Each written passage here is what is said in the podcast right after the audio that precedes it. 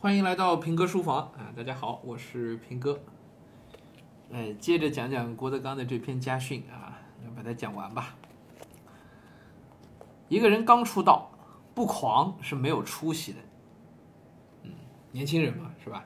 连这点心气儿都没有，指望你以后有什么大成就，不可能，对不对？虽然真正要有成就，主要靠的是踏实，但是年轻人的那个狂啊。本质上来看，不是狂妄啊，是一种傲气，或者叫是一种野望，是你的志向，就是所说的心气儿啊。其实那个时候年轻的那个时候，水平啊肯定是不行的，肯定是不够好的，应该这么讲啊，一定是不够好的，一定缺很多很多的东西。但是只要有这个心气儿在，之后就能继续努力，就能越来越好。连这个心气儿都没有啊，就是不狂。那肯定是没出息的。还有后半句，但如果一直狂，是肯定没出息的。嗯，一个人十四岁的时候狂，谁都瞧不上，对吧？不把任何人放在眼里，可以厉害。四十岁的时候要还是不把任何人放在眼里，还这么狂，恐怕就说明你根本就没有入门呢。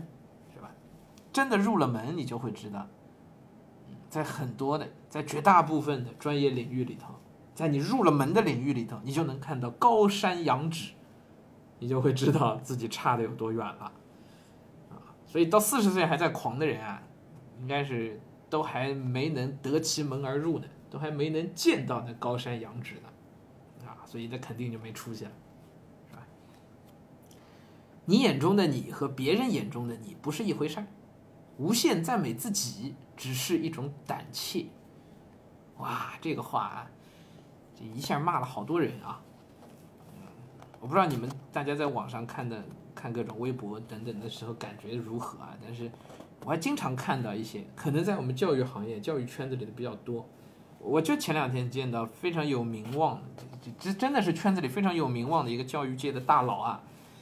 在微博上哎，管自己出的书，管自己写的书啊，他就好意思说我的著作，某某某某某某，连说四本四本五本，然后说完之后说这些书在在在哪儿在哪儿在哪儿都被翻译成外国文字，而且拍了一张照片啊，中文版本和这么多翻译过来的英文版本。哎呀，这王婆卖瓜自卖自夸到这样的地步啊！那果然是教育界大佬。关键是他这一句话一讲出来，底下还真有那么多捧臭脚的，都在说啊，某某老师真了不起，某某老师真厉害，好多呀！哎呀，这就是 他自己眼中的自己和别人眼中的他应该不是一回事儿，但是在他看来，可能是被人捧臭脚捧的年份太多了，他就把它当一回事儿了，是吧？人家捧他、夸他那些话，他竟然就当真了，这个是很要命的事情。自己几几斤几两自己不知道了，是吧？啊，把崇拜者说的话当真了啊！无限赞美自己只是一种胆怯啊。嗯，反过来讲，我一直认为恐惧到头就是愤怒。嗯，这个话也是很有道理的啊。各位自己也可以想一想，你最愤怒的时候。其实是你最恐惧的时候，是你不知道该怎么办的时候，啊，因为只要你脑子还清醒，你知道我可以怎么做去应对一个困难，那么你就不会对眼前的这个困难产生愤怒，你就会去好好的应对它，对吧？一下子怒从心中起，恶向胆边生，为什么？就是因为这事儿你解决不了了，你的理智已经不管用了，是吧？啊，你的能力不管用了，所以你其实是恐惧，是害怕，然后你才会拍案而起，是吧？才会愤怒。恐惧到头就是愤怒。好，再往下，有的演员三级能耐，享受一级待遇，有艺术家的脾气，心里是大师的状态，结果看上去像个相声爱好者，哎，就看起来其实是个是个业余水平，是吧？就三级能耐嘛，那不是业余水平吗？但是却能享受一级待遇，有艺术家的脾气，心里是大师的状态。这个事儿在各行各业都有吧？这这样的人是吧？各行各业都有啊，自命不凡啊，心里是大师的状态，艺术家的脾气啊，然后别人对他这个评价好像也挺高啊，享受一级待遇啊，实际上是个相声爱好者啊，哎，这都是我们每个人都应该要引以为鉴的，都要引以为鉴的，包括我我自己也是啊。好啊，还有后面有一句：有人夸你别信，有人骂你别听。哎，真好，嗯，我自认为前半句我还能做得到啊，因为这些年以来做了节目以来，好像夸我的人还挺多的。但是，呃，我说一句得罪听友的话，就是你们夸我的话我都不信，尤其哎，还有遇到有夸我帅的，哎，我说你夸我什么不好？你夸我帅，我一听。就不信这个话，是不是？啊，那不止夸我帅了，夸别的话也不能信哈。因为真正比我水平高的，不是说比我了，就真正水平高的人那多了去了，是吧？我这点能耐真是不够给的，实在实在差太多啊！这个这夸夸你的话真不能听啊，真不能听。有人骂你，别听。这后半句啊，我还真不太做得到。因为我还没遇到骂我的，我遇到的可能就是稍微有点不同意见的，我可能就有点听不进去，这也是修行不到位啊。有人夸你别信，有人骂你别听，周围人随意捧骂，不可与之交，因其无智性也。随随便便夸一个人，随随便便骂一个人，恐怕都很难好好的交往下去。一入江死一入一入江湖深似海，从此节操是路人。此语虽玩笑，但话中话要三思。江湖子弟拿得起来，放得下。此外，钱财要珍惜，但不可看得太重。财乃天地至公之物，假手于人罢了。雨打残花，风卷流云，轮番更转而已。穷转富。富转穷，哪有百世富家翁？这种话可能也就是自己跑过江湖的人才讲得出来，是吧？穷过也富过，财乃天地至公之物，假手于人罢了。假就是借，假借。你，财富这个东西，它不过就是在人世间，在天地之间自己流转的。